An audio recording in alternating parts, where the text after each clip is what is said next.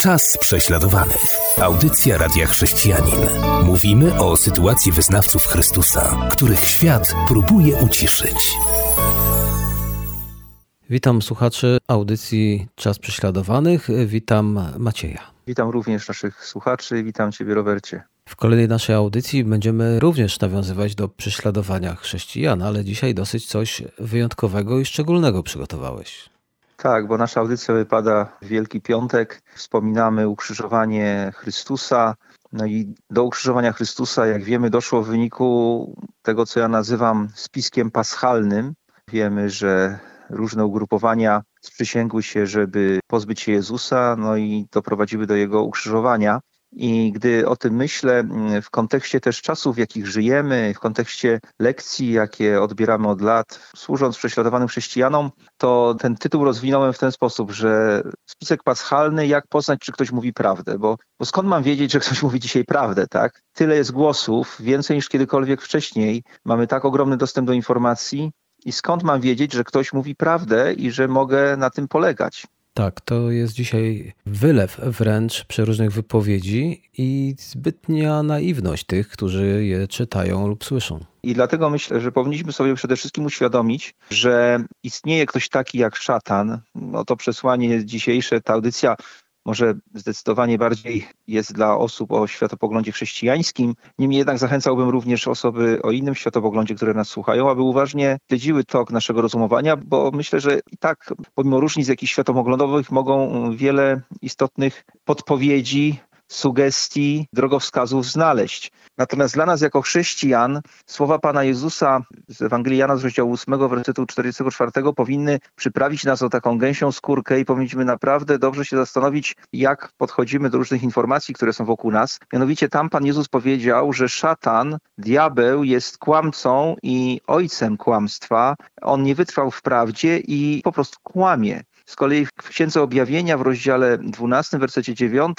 o szatanie jest powiedziane, że zwodzi cały zamieszkały świat. A więc widzimy tutaj, że szatan jest mistrzem w tworzeniu alternatywnej rzeczywistości. Tak? Tworzy swój własny obraz rzeczywistości oparty na kłamstwie, na fałszu i jest w tym doskonały. I na przestrzeni dziejów widzieliśmy wielu, wielu propagandystów i dzisiaj to też widzimy w przypadku tego, co się dzieje w Moskwie i w wielu innych miejscach, jak ludzie zakłamują, zafałszowują rzeczywistość.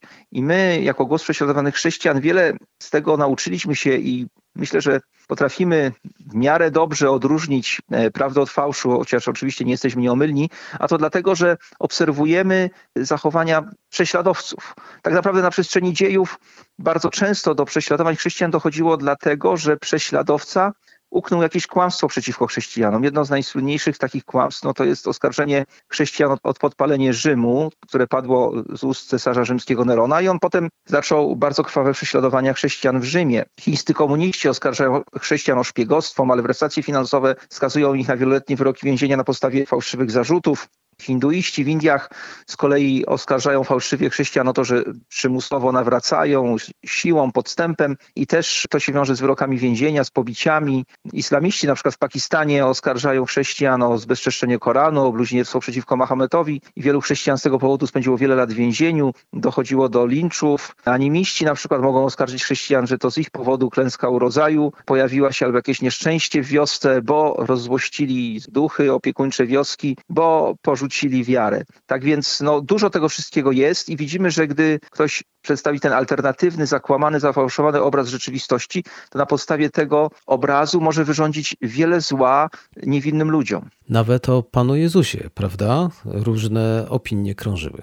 Tak, i chciałbym teraz y, przedstawić taki alternatywny obraz Jezusa. Gdybyśmy żyli w czasach biblijnych, w czasach Nowego Testamentu, wtedy, gdy Jezus był na ziemi, to moglibyśmy usłyszeć o Jezusie różne rzeczy. I chciałbym, żebyśmy się teraz wszyscy wsłuchali w to i tak jakbyśmy nigdy o Jezusie nie słyszeli, tylko nagle pojawiamy się po prostu w Izraelu, w czasach, gdy Jezus tam jest, już posługuje, jego służba się rozwinęła. I no i tak przemierzamy Izrael, no i tu i tam słyszymy o różnych rzeczach. I postarajmy się podejść do tego tak, jakbyśmy nigdy nic o Jezusie nie słyszeli. To jest bardzo ważne. Takie ćwiczenie. I wszystko, o czym będę mówić, jest zapisane w Ewangeliach. I zobaczmy, jaki obraz Jezusa mógłby się ukształtować w naszej świadomości. Pamiętając o tym, że twórcą tej alternatywnej rzeczywistości jest sam szatan. Jezus? Przecież to żarłok i pijak, przyjaciel celników i grzeszników.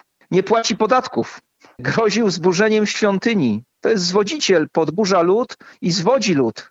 Podobno jest Samarytaninem i ma demona i nie jest z Boga, bo nie przestrzega szabatu, jest w ogóle grzeszny i nie wiadomo w ogóle skąd pochodzi, a demony wypędza mocą Belzebuba, księcia demonów, właściwie to on jest Belzebubem i szaleje, czyni siebie Bogiem, zbluźnił, dodatkowo czyni siebie królem, sprzeciwia się cesarzowi, a jest w ogóle synem cieśli, mówi jednak, że z nieba stąpił i w ogóle to samo sobie świadczy, Nikt inny nie podziela jego zdania i de facto tylko Motłoch w niego wierzy. Gdy był w jednym miejscu nad jeziorem, to wypędzał jakiegoś demona rzekomo z kogoś, a potem całe stado świń runęło w morze i tam zatonęło i ludzie błagali go, żeby odszedł z ich rejonu. A w Nazarecie, w jego rodzinnej miejscowości, to go chcieli zrzucić ze skały, jak coś tam mówił, naopowiadał im w synagodze. Potem był w świątyni w Jerozolimie i powywracał stoły, łamie szabat, a jego uczniowie to nie myją rąk przed jedzeniem i nie poszczą w ogóle.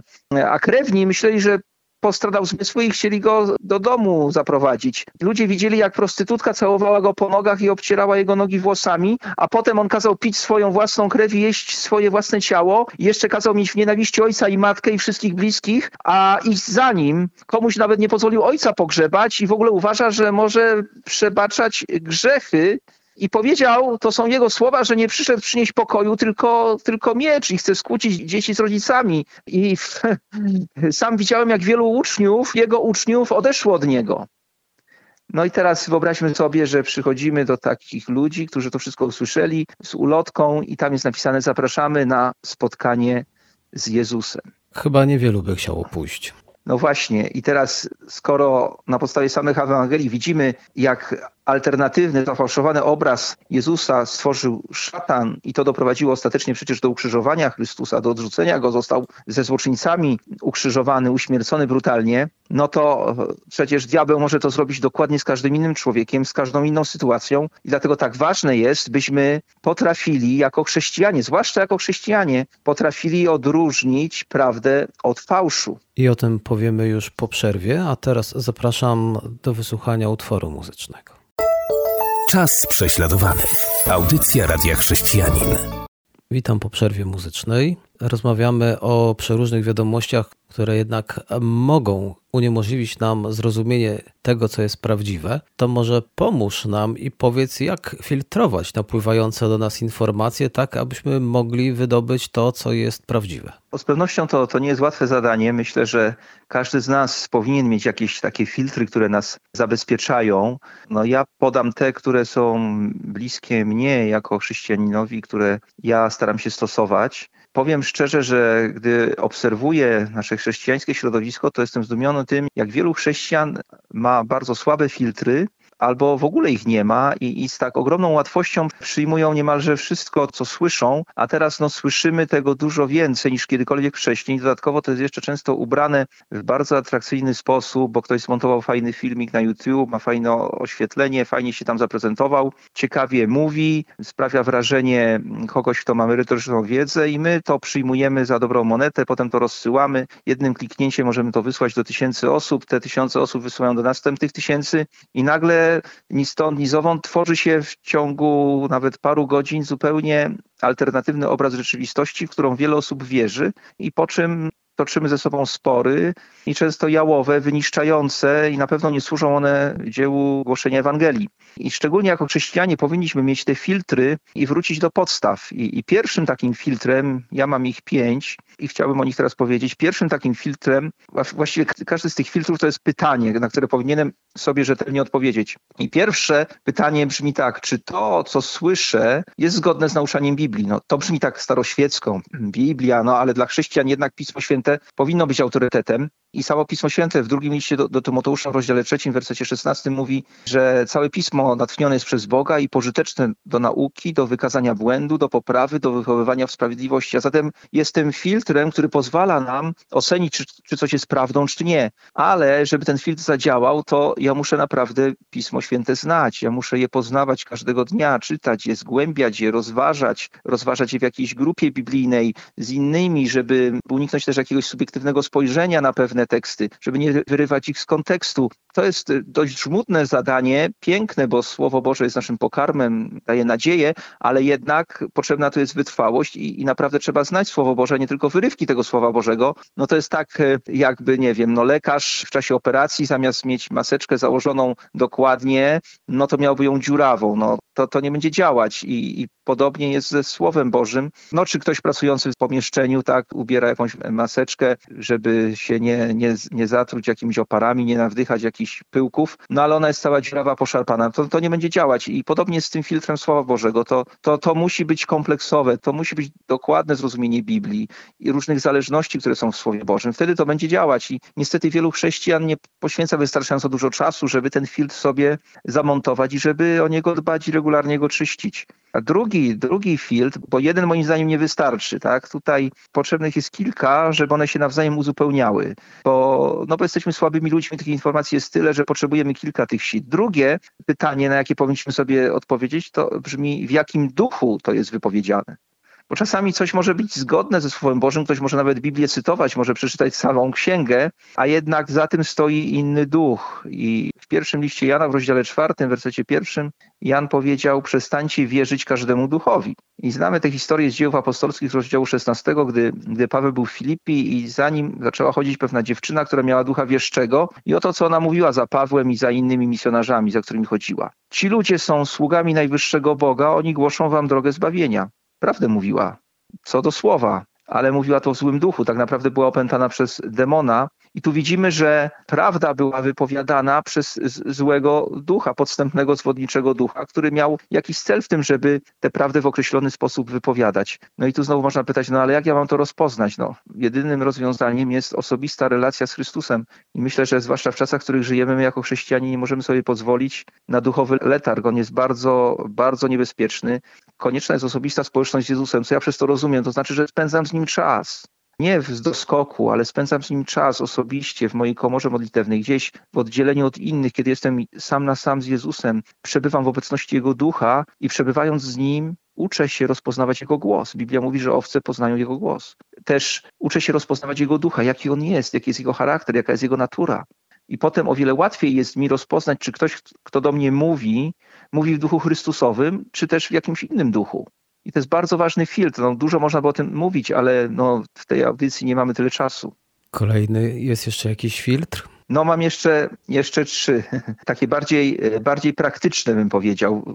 Te wszystkie filtry się przenikają. Trzecie pytanie, jakie sobie zadaję i zachęcam, żeby to, to pytanie zadawać, gdy już zadamy pytanie, czy jest to, co słyszę, zgodne z nauczaniem Biblii i w jakim duchu to jest wypowiedziane. Gdy mam odpowiedzi na, na te pytania, to powinienem zadać sobie pytanie, czy to, co słyszę, jest sprawdzonym faktem, czy nie. Innymi słowy, czy, czy dane wydarzenie jest przedstawione w jakimś szerszym kontekście, czy nie zostało wyrwane z kontekstu. Dzisiaj, zwłaszcza na YouTube, obserwujemy, zresztą w mainstreamowych mediach również, obserwujemy ogromną, ogromną manipulację informacjami, i ja nazywam to taką żonglerką informacyjną, tak zwanym patchworkiem informacyjnym, czyli ktoś po prostu sobie bierze różne strzępy informacji, różne strzępy faktów, oddalone od siebie, w jakimś stopniu ze sobą gdzieś tam powiązane, albo i nie, łączy je w pewną całość w dosyć atrakcyjny, ciekawy sposób i przedstawia to jako prawdę. No niestety to nie jest prawda. I na to musimy bardzo uważać. Pamiętam, jak kiedyś y, pewne wydarzenie miało miejsce i akurat wtedy rzadko to robię, bo, bo nie, nie lubię mainstreamowych mediów, ale oglądałem wiadomości na dwóch różnych kanałach jakby po dwóch stronach spektrum politycznego te kanały informacyjne były, jeden po drugim. I akurat tak siedziałem i oglądałem informacje przedstawione w tych dwóch kanałach informacyjnych, rzekomo przedstawiających fakty. To było dokładnie to samo wydarzenie i byłem zdumiony tym, że przedstawiono ono było tak, jakby to były dwa różne wydarzenia. Jeden serwis po drugim i naprawdę zupełnie inaczej przedstawiali te wiadomości. Więc no tutaj widać, jak bardzo trzeba uważać. Mogę powiedzieć tak, jak nie mam czasu, żeby sprawdzić coś dokładnie, to lepiej, żebym tego nie słuchał, bo mogę zostać w coś wkręcony. Zanim usłyszymy o kolejnych filtrach i pytaniach, zapraszam do wysłuchania utworu muzycznego. Czas prześladowany. Audycja Radia Chrześcijanin.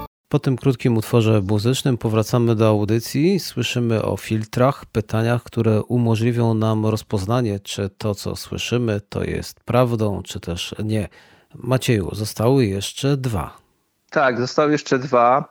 Czwarte pytanie, jakie sobie zadaję, praktyczne, jest takie, jaki cel przyświeca mówiącemu? Jaka jest jego postawa?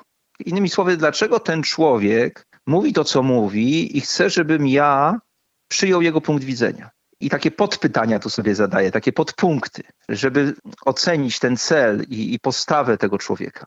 Jako chrześcijanin powinienem sobie zadać pytanie, czy to, co ten człowiek reprezentuje sobą, to jest służba pojednania, pojednania z Bogiem i z drugim człowiekiem w Chrystusie. Czy, czy docelowo to do tego prowadzi? Czy to będzie prowadziło do tego, że, że ktoś zbliży się do Boga, czy też, że dojdzie między ludźmi do pojednania, do rzeczywistego wyjaśnienia pewnej sytuacji i później do, do, do pojednania. I dalej, czy to służy zbudowaniu, to zwłaszcza w kontekście Kościoła, wspólnoty chrześcijan. Czy to, co słyszę, to mnie buduje? Czy, czy to buduje Kościół Jezusa Chrystusa? Czy to wzmacnia nasz głos jako świadków Ewangelii, jako głosicieli Bożego Słowa? Czy to powoduje, że światłość Chrystusowa w nas świeci jaśniej? Czy też może po prostu powoduje zamęt, mąci mi w głowie, nastawia mnie negatywnie do innych, powoduje, że stawia mury, że staje się taki wojowniczy, napastliwy, że chce innych koniecznie zwalczyć, pokonać na siłę, jestem jakiś nieustępliwy. I nie mówię tutaj o występowaniu przeciwko jakimś złoczyńcom, ale innym zwykłym ludziom, którzy po prostu różnią się w poglądach ode mnie, a ja jestem taki zapieczony w sobie, taki zacietrzewiony, bo się nasłuchałem, tak? I myślę, że poznałem prawdę. No, ten filtr jest bardzo ważny, bardzo ważny. Czy to, co ktoś mówi, służy dziełu zbudowania, pojednania w Chrystusie Jezusie? I wreszcie piąty filtr, taki najbardziej osobisty, myślę, że to jest pytanie, na które no, każdy z nas powinien sobie odpowiadać regularnie i badać w ten sposób swoje serce. Mianowicie, dlaczego tego słucham?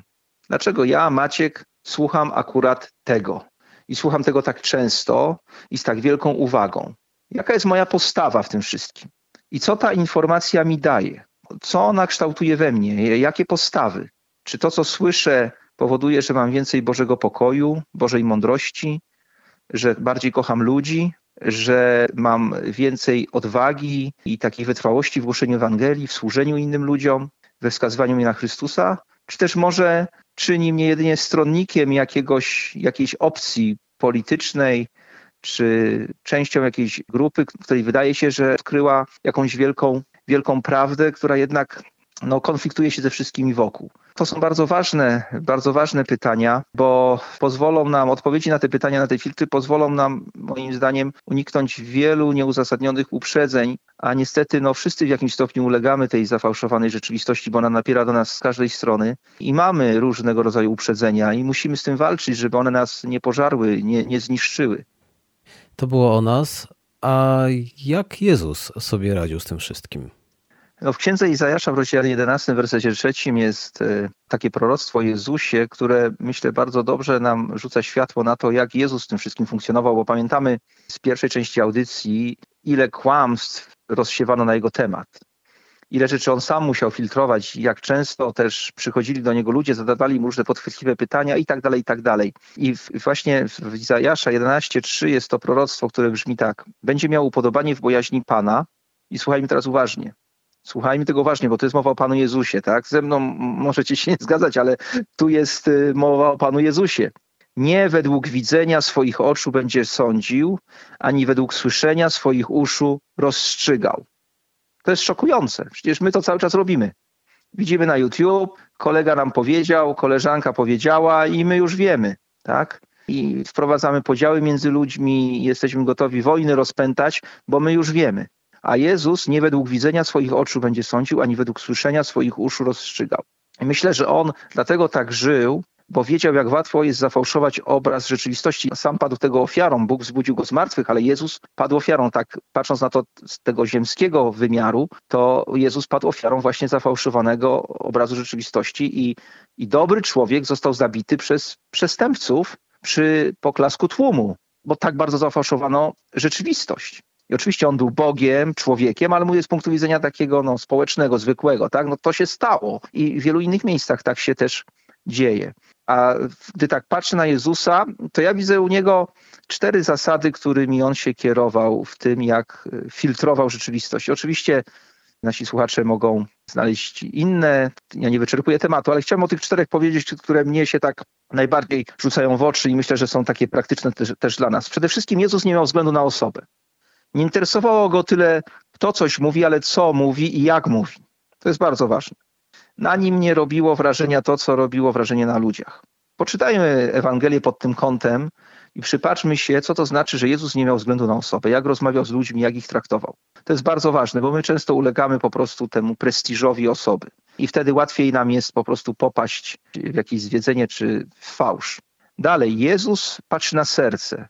To znaczy, że patrzy na motywację, na postawę, sięga głębiej, dalej. Nie zadowala się jedynie tym, co ktoś mówi, jak wygląda, ale stara się dostrzec serce, to co się kryje za. I to już jest trudniejsze, to nie jest takie łatwe, ale Jezus to robi i to robił. I poczytajmy Ewangelię, dużo tego tam jest. Dalej, Jezus ma na uwadze najwyższe dobro człowieka bo on kocha ludzi, tak? On jest miłością i kocha ludzi. I tym najwyższym dobrem człowieka w rozumieniu Jezusa, i z tym się oczywiście jako chrześcijanie powinniśmy, powinniśmy zgadać, jest poznanie żywego Boga. Zatem Jezus pragnął, aby ludzie poznali żywego Boga. I gdy on mówił, gdy rozmawiał z ludźmi, to zawsze dbał o to, żeby jego wypowiedzi, czy jego reakcje na czyjeś wypowiedzi przybliżyły tego kogoś do Boga, a nie oddaliły go od niego. To jest bardzo ważne. To jest bardzo ważne dla nas jako chrześcijan. I wreszcie Biblia mówi, że Logos, czyli Jezus, wcielone słowo, Bóg człowiek, to słowo było pełne łaski i prawdy. Zatem Jezus kieruje się łaską i prawdą. I, co to w praktyce znaczy w kontekście tym, o którym mówimy? Prawda, czyli ustala fakty, tak? Nie chce fałszu, nie chce kłamstwa, on chce prawdy, chce zgodności z rzeczywistością. Nie chce niesprawiedliwości. Nie chce, żeby ktoś fałszywie został o coś oskarżony, za coś skazany, o coś pomówiony. Innymi słowy, Jezus otwiera przed nami prawdziwą, a nie tę szatańską, alternatywną rzeczywistość. I łaska, łaska, która idzie w parze z prawdą, to jest ta równowaga, to jest niezwykle ważne, ponieważ Jezus dąży do tego, tak ja rozumiem łaskę, by przybliżyć danej osobie naturę Boga i Jego zbawcze dzieło.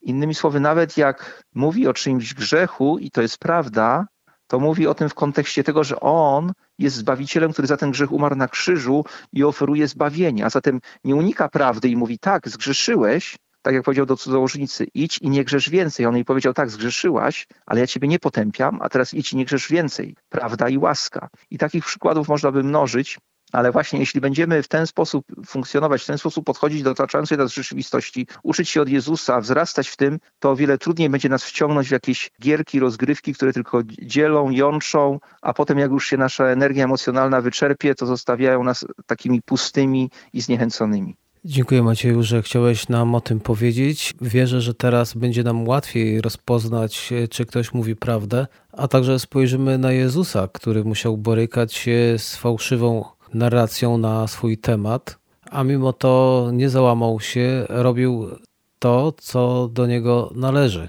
Więc i my prawdopodobnie też często może usłyszymy o sobie przeróżne rzeczy, ale niech to nas również nie załamuje. Róbmy to, co robimy jak najlepiej i badajmy, czy coś jest prawdziwe. A teraz chcę już powiedzieć do usłyszenia. Zapraszam na naszą kolejną audycję. Do usłyszenia i, i błogosławionych świąt wielkanocnych dla wszystkich.